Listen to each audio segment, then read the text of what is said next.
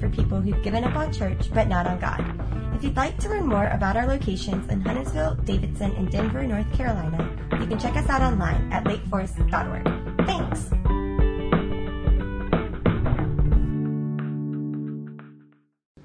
Well, we need to start off today with a little bit of a quiz because there's a little bit of a debate that has been going on in my household for the last 20 years.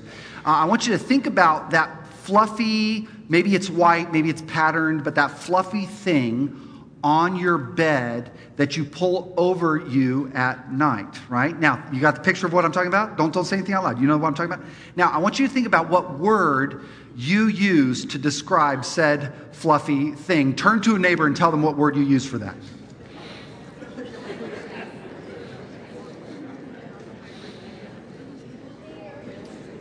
All right, were you in agreement with the person next to you, or was there no, no, a little bit of tension, right? A little bit of tension on this one, yeah. Uh, so, so when I first got married, uh, I had grown up in, in the South uh, and the Southwest, and so uh, the word that I used for this said thing was the comforter. How many comforter people out there? Comforter people, right? right? Okay. Now, now my wife and her family, they they were from Baton Rouge, Louisiana, kind of French culture, and so they referred to this. You remember? I didn't warn you about this. They they referred to it as a duvet. Duvet. Any duvet people out there? Any duvet couple? Y'all? All right. Do like right? Duvet. Right? So here, here's, what, here's what I learned about comforters and duvets. Uh, it's actually the same thing. They're both blankets, right? One, one, I'll let you guess which one. One sells at Target for $50. The other sells at Nordstrom's for 500. It was funny, I was thinking about comforters. And uh, you, you, you can, even as I say the word, you can kind of feel it wrapped around you, can't you? Kind of visceral. You, ah, my comforter, right? Some of you are thinking, I wish I could just crawl right back in right now. Uh, but we, we love comfort in our culture. We, we, in fact, many of us, we're not really interested in, in, in just a God of comfort. We, we kind of worship comfort. Comfort kind of is our God. Uh, I was thinking about this. We, we go to no, we, we spare no expense when it comes to our own comfort in our culture. In fact, I was looking on Amazon at some items that we purchase to try and pursue our own comfort. Uh, the first of these is, is uh, you know, when you know that painful experience when you have to cut onions and, and, and you just you start crying? Well, well, no longer, because you can get a pair of onion proof goggles just like these.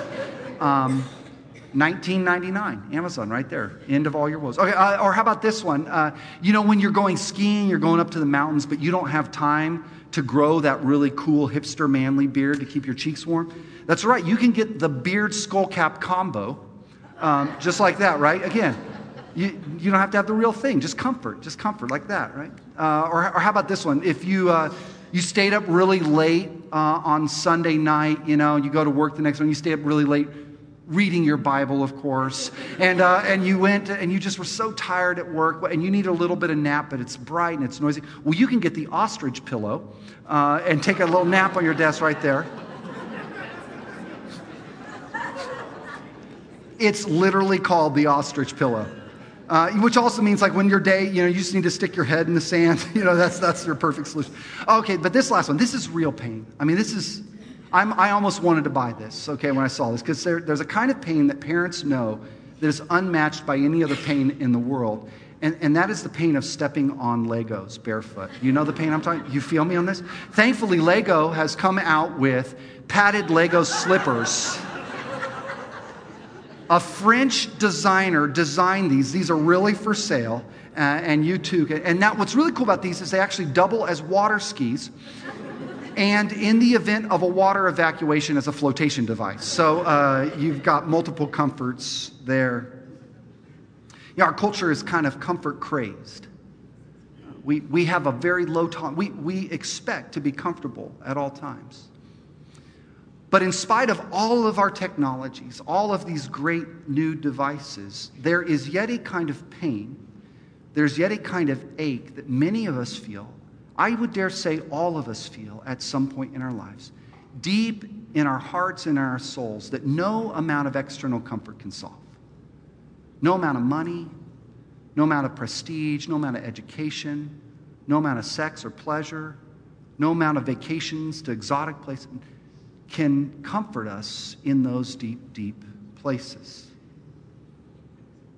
We're in a series called the third person. And it's all about the Holy Spirit. The Holy Spirit is the third person of the Trinity God the Father, God the Son, and God the Spirit. The role the Spirit plays in the Bible is crucial. And the role that the Spirit plays in the life of the believer, in the life of the Christian, is crucial. And there's one role that I think we often overlook when it comes to the Spirit in our lives, and that is the role of comforter. In fact, we see this show up in the early church in the book of Acts, chapter 9. In the book of Acts, you'll recall, we talked about this a couple weeks ago. God gives the Spirit to the Jesus movement to help create the church. But it's not easy going at first, is it? There's all kinds of resistance. There's persecution, there's hatred, there's rejection from family and friends. Some of, the, uh, some of the leaders in this early church are even arrested. Some of them are even killed for speaking the name Jesus. Things are not going really well for this early church. And we see this in Acts 1 through 8. And then suddenly we come to chapter 9, and there's this one little verse. It's almost like Luke, the author, gives us a glimpse inside the church in the midst of all this chaos and persecution and he says this look at what he says in acts 9.31 yet yet the church throughout all judea and galilee and samaria enjoyed peace being built up and they lived in the fear of the lord and in the there it is the comfort of the holy spirit as they continued to increase. What was it about the Holy Spirit in the lives of these early believers that even when the world around them was chaos, the scriptures say they were able to live in the comfort of the Holy Spirit? That's what I want to talk with you about today. Is it possible for you and me, those of us who would identify ourselves as Christians? And if you would not identify as a Christian today, that's okay. This might be a reason for you to decide to become a Christian if this is really true. If there really is a God who can comfort us even in our deepest ache and longing.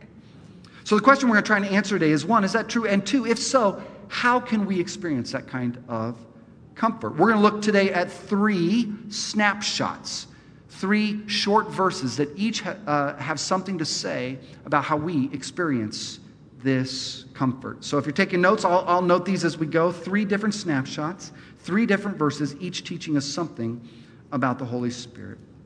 Snapshot number one uh, comes from the passage uh, we heard read aloud today. Uh, let me pick this up in verse 15 that Zoe read for us. John writes this He says, If you love me, this is Jesus speaking, if you love me, keep my commands, and I will ask the Father, and he will send you, he will give you another comforter. Not duvet, comforter. to help you and to be with you forever, the Spirit of truth. The world cannot accept him because it neither sees him nor knows him, but you know him, for he lives with you and will be in you. I will not leave you as orphans, I will come to you. Before long, the world will not see me anymore, but you will see me because I live. You also will live. What's this all about? Well, at this point in the Gospel of John, Jesus has been preparing his followers for his departure. He's getting ready uh, to leave them when he will return to heaven to be with his Father. And understandably so, the guys are kind of freaking out. They're like, Jesus, don't leave us, man. We, we want you to stay with us. You've been such a great encouragement, such a great strength, such a great comfort to us. And Jesus pulls them aside. and He says, Listen, guys, don't worry. I'm not going to leave you alone. I'm going to give you another comforter, the Spirit. Now, the word that Jesus uses here is a very interesting word for the Spirit, a very interesting word for the comforter. It is the word paraclete. Everyone say paraclete. All right, so uh, I had a, a, fellow student in my Greek class who used to say, uh, Yeah, you know, the Holy Spirit kind of walks with you. It's kind of like a pair of cleats. It wasn't funny then, it's not funny now. Uh, seminary humor never is funny. I did note to self. All right. Paraclete, what is a paraclete? Well, paraclete just means someone who is called alongside of another. That's what the word means. It literally means just to come alongside of, to walk with. You can think of this as like a spiritual wingman.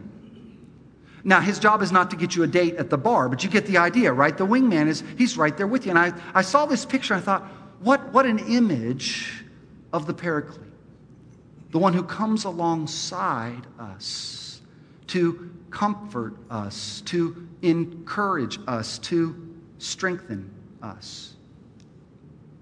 See, the reason this word is so important is that Jesus wants us to understand something that no matter what comes our way in life, no matter what, no matter what challenge you face, no matter what difficulty or loss or anxiety or burden, God is not somehow far off. He is not somewhere way out there. He is right here with us.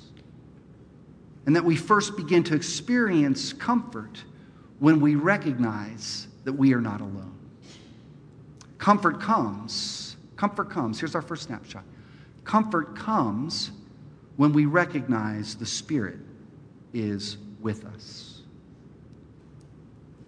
I remember as a child, do you remember your first stomach flu as a little kid? Did anybody remember? I, I, I oh, it was so scary. I was about five years old, and I remember just this feeling coming over me. I won't get graphic here, I promise. I, I remember this feeling coming over me. And I, and I ran, you know, I ran down the hall. I was, I lived on, I was, my room was on one side of the house, mom and dad's was on the other. And I ran to the bathroom right outside my bedroom and I, I ran in. And then my body just kind of got taken over by this flu, right? I mean, you know, the deal. You, don't really have any control over your body when you have the stomach flu. And I remember just there in the dark in, in the restroom feeling, feeling so scared. I mean, this was kind of crazy. My body's like, whoa, what's happening? You know, and I, I remember just feeling so terrified in that moment. And, and I, I was powerless because I couldn't leave the bathroom, right? And I also couldn't cry for help. So there I was, just kind of alone in the bathroom. And I remember in the darkness, as I'm just continuing, my body's just continuing to try and purge itself of this virus, suddenly I felt on my back a warm, strong hand placed right between my shoulder blades my father had heard me from the other side of the house and, unbeknownst to me, had come and was standing with me in the dark, putting his hand on my back. And though I did not stop my natural body process, suddenly I experienced a kind of comfort in the midst of that that I did not even know was possible. Jesus says, Guys, I will not leave you as orphans. I will come and be with you. Better yet, I will come and be in you through the Holy Spirit. See, the remarkable truth about the scriptures is that the Holy Spirit, get this, the Holy Spirit is with us in every moment, in every trial, in every difficulty. If you are a Christian, here's the promise of the scriptures you have the Holy Spirit right now living inside of you. Did you know that? Can someone say amen? right? I mean, we can so easily lose sight of this, can't we? It's so easy to forget that the God of the universe, the God who created the universe, is right here with us. We're so busy. We're so distracted. We're, we're, we're, so preoccupied trying to comfort with all these externals that we don't stop long enough to realize that God is with us the God who comforts us. So, question number one for you today is this How might your life be different if you could live with a tangible awareness of God's presence? Just think about that for a minute. How would your stress be different? How would your anxiety be different? How would your illness be different? How would your grief be different? if you could live with the tangible reality that God is with you. Comfort comes when we recognize the Spirit is with us, but it doesn't stop there. The scriptures teach a second thing about this Spirit. Snapshot number two. Comfort comes when the Spirit prays for us.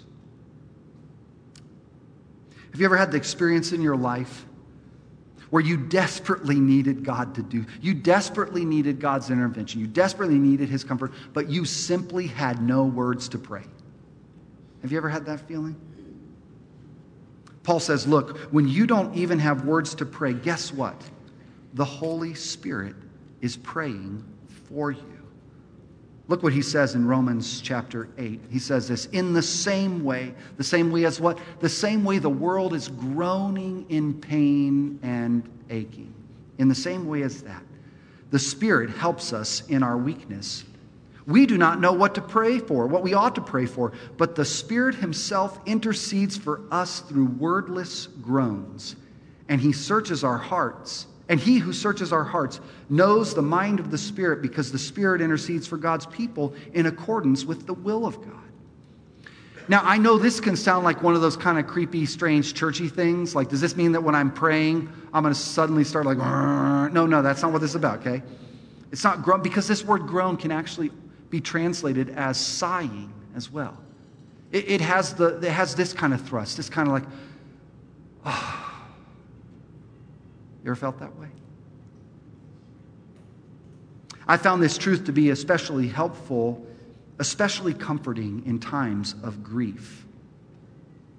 When we have lost a loved one, or lost a relationship, or lost a job, or lost a dream it can be particularly difficult to know how to pray. The words just won't come. And our culture isn't much help to us on this one, is it? I mean, just, I, am with you on this, so I'm, I'm throwing myself under the bus too, but we, we really don't know how to grieve very well. I mean, the minute we lose, the minute we suffer some kind of loss, we feel this unction. There's your SAT word for the day. We feel this unction to fix it, right? To resolve it, to hide it, to solve it, to stuff it, to sweep it, to clean it up, whatever. That's our nat, that's our, where our culture goes. We don't know how to just sit with that pain. And what psychologists tell us is that as a result of that, we as a culture are, well, we're kind of like little toddlers when it comes to this grieving. We really don't know how to do it, and we don't know how to help one another do it. But God's people in the Old Testament, if we are toddlers, God's people were experts at grieving. Look at uh, some of these examples from the book of Psalms. Psalm 6 3 says this My soul is in anguish. How long, O Lord? This is the prayer book of God's people. Did you know you're allowed to pray that way? How about this one? Uh, Psalm 88 3. I am overwhelmed with troubles, and my life draws near to death. Translate that into current teenager speak. I am so stressed out, I feel like I'm going to die, right? But isn't that true? We are all in those ways. Did you know that these are prayers of God's people? In fact, as much as two thirds of the book of Psalms are what scholars call prayers of lament. They validate our pain by giving voice to it. Now, what's crazy is when you talk to people who work closely with others in death and loss, we don't really, we, they'll tell you, we don't really know what to do. We don't even know what to do with our own pain, which makes it hard to help someone else in theirs. It's, but in this moment, when the Holy Spirit prays for us, He's doing more than praying for us from a distance. Remember, where does the Holy Spirit reside according to Paul, according to the scriptures? In me.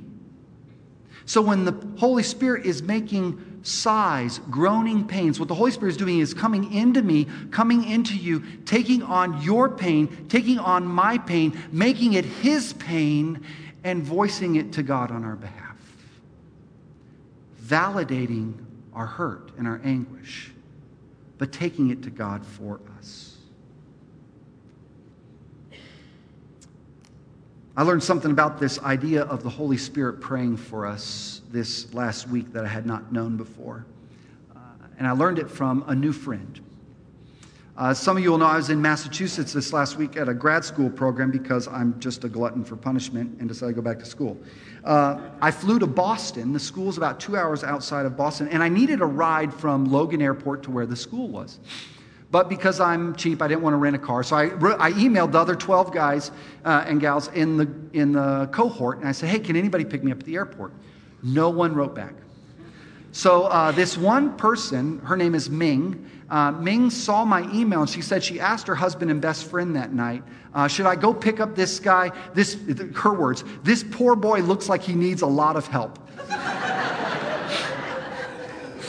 And I said, Ming, you have no idea, right? I mean, just ask my church, right? So, so, So uh, her, her husband and, and best friend said, You know what? He's a big boy. He can figure this out. Leave him alone. Ming went to bed that night. Her words. She said, Aron, the Holy Spirit would not let me sleep. So Ming, who, by the way, was already at the school, drove two hours out of her way to pick me up and then brought me down. Now, that's not the remarkable part of the story. What's remarkable is the conversation I got to have with Ming on the way from the airport to this school, two hours in this car. I asked Ming to share a bit of her story with me, and I asked her permission to share this with you. Uh, Ming grew up in uh, Vietnam. She was born in 1957. Uh, her family were middle class business owners. She was 11 years old when the Viet Cong, the communists, came to her town and her family lost everything. Her father and brother were shot in front of her at the age of 11.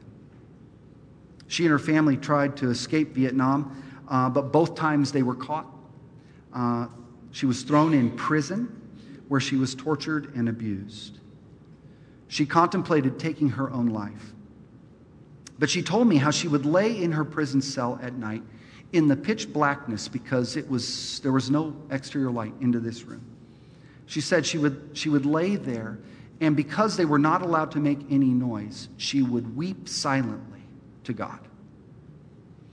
Her cellmate told her that there was no God, and that if there was a God, he had abandoned them, and that she should give up her faith. But Ming refused to give up. And finally, years later, at the age of 18, Ming, together with her brother, bribed one of the prison guards and escaped through the sewer system of the prison. They boarded an Indonesian fishing boat, even though she did not know how to swim, and fled for her life. You would think that that would be the end of Ming's story, but it was just beginning.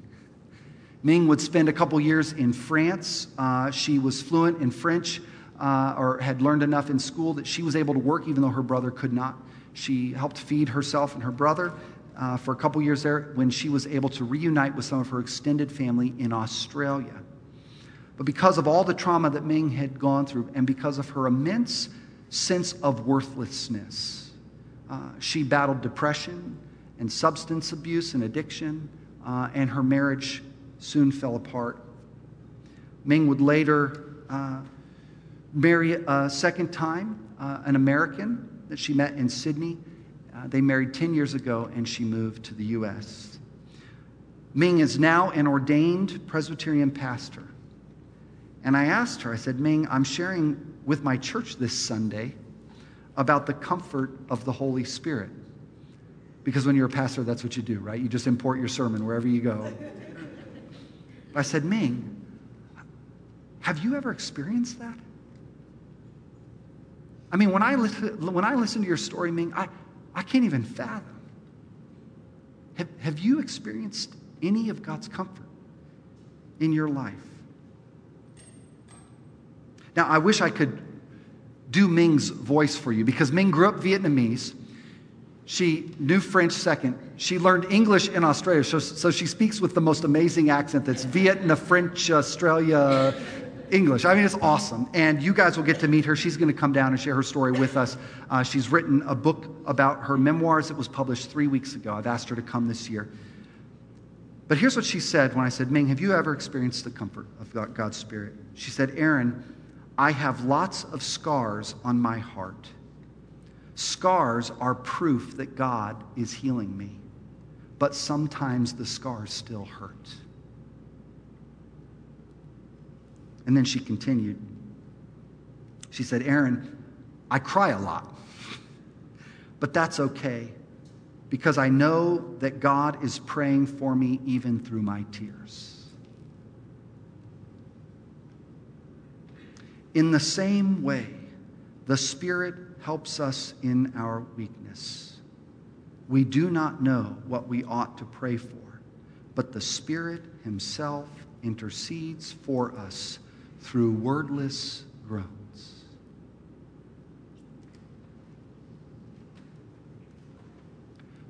What if the next time you didn't know how to pray? You simply rested in the truth that God's Spirit is praying for you even when you cannot.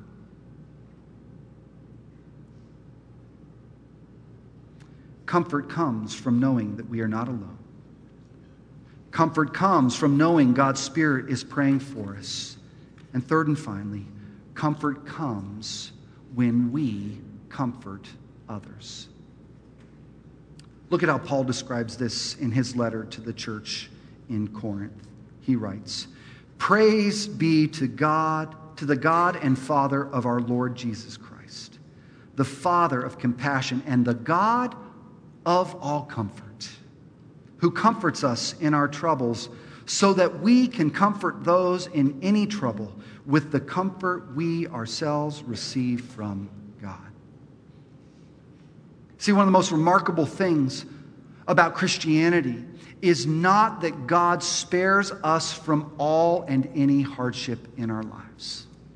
That's simply not the gospel. And the story of the early church in Acts is proof. God does not promise that things will be easy. Jesus himself said, In this life, listen, you're going to have some trouble. But the remarkable thing about trouble, the remarkable thing about trials and hardship, the remarkable thing about our grief and our pain and our disappointment and our loss is that God will redeem it. God doesn't simply comfort us in our trouble, He invites us to play the comforting role by extending that comfort to others from the same comfort that He has given us. And this, my friends, is exactly what Ming shared with me on that two hour ride from Boston to the school. She said this She said, Aron, God hasn't given up on you. He hasn't given up on you. If he can do this in my life and in my story at the age of 63, just imagine what he can do in your story. And then she said, Aron, tell that to your church. And so I'm on the hook. That's why I had to tell you that today, because Ming's going to text me. She said, Did you tell them? Did you tell them God hasn't given up on them? He can redeem their hurt. He can redeem their story. He can comfort them, and then they can comfort others. That's why He gives us that comfort. What a remarkable God. What a remarkable God. One who is with us in our trials, one who prays for us when we cannot pray for ourselves, and one who comforts us and invites us to participate in the comfort of others. Praise be to God, to the God and Father of our Lord Jesus Christ, the Father of compassion and the God of all comfort, who comforts us in all our troubles, so that we can comfort those in any trouble. As we end today, I want to simply invite you to reflect. Where in your life do you need the comfort of God's Spirit? Where in your life? As I've been talking today, my guess is that something has percolated for you. So, something has, has come to the surface for you. And what if that's God's Spirit praying for you? What if this morning God wants to come and bring his comfort into those deepest places of our soul? For the others of us, we've never considered the fact that maybe our healing is now purposed in sharing that healing with others. How might God want to use you to bring healing in the life of another.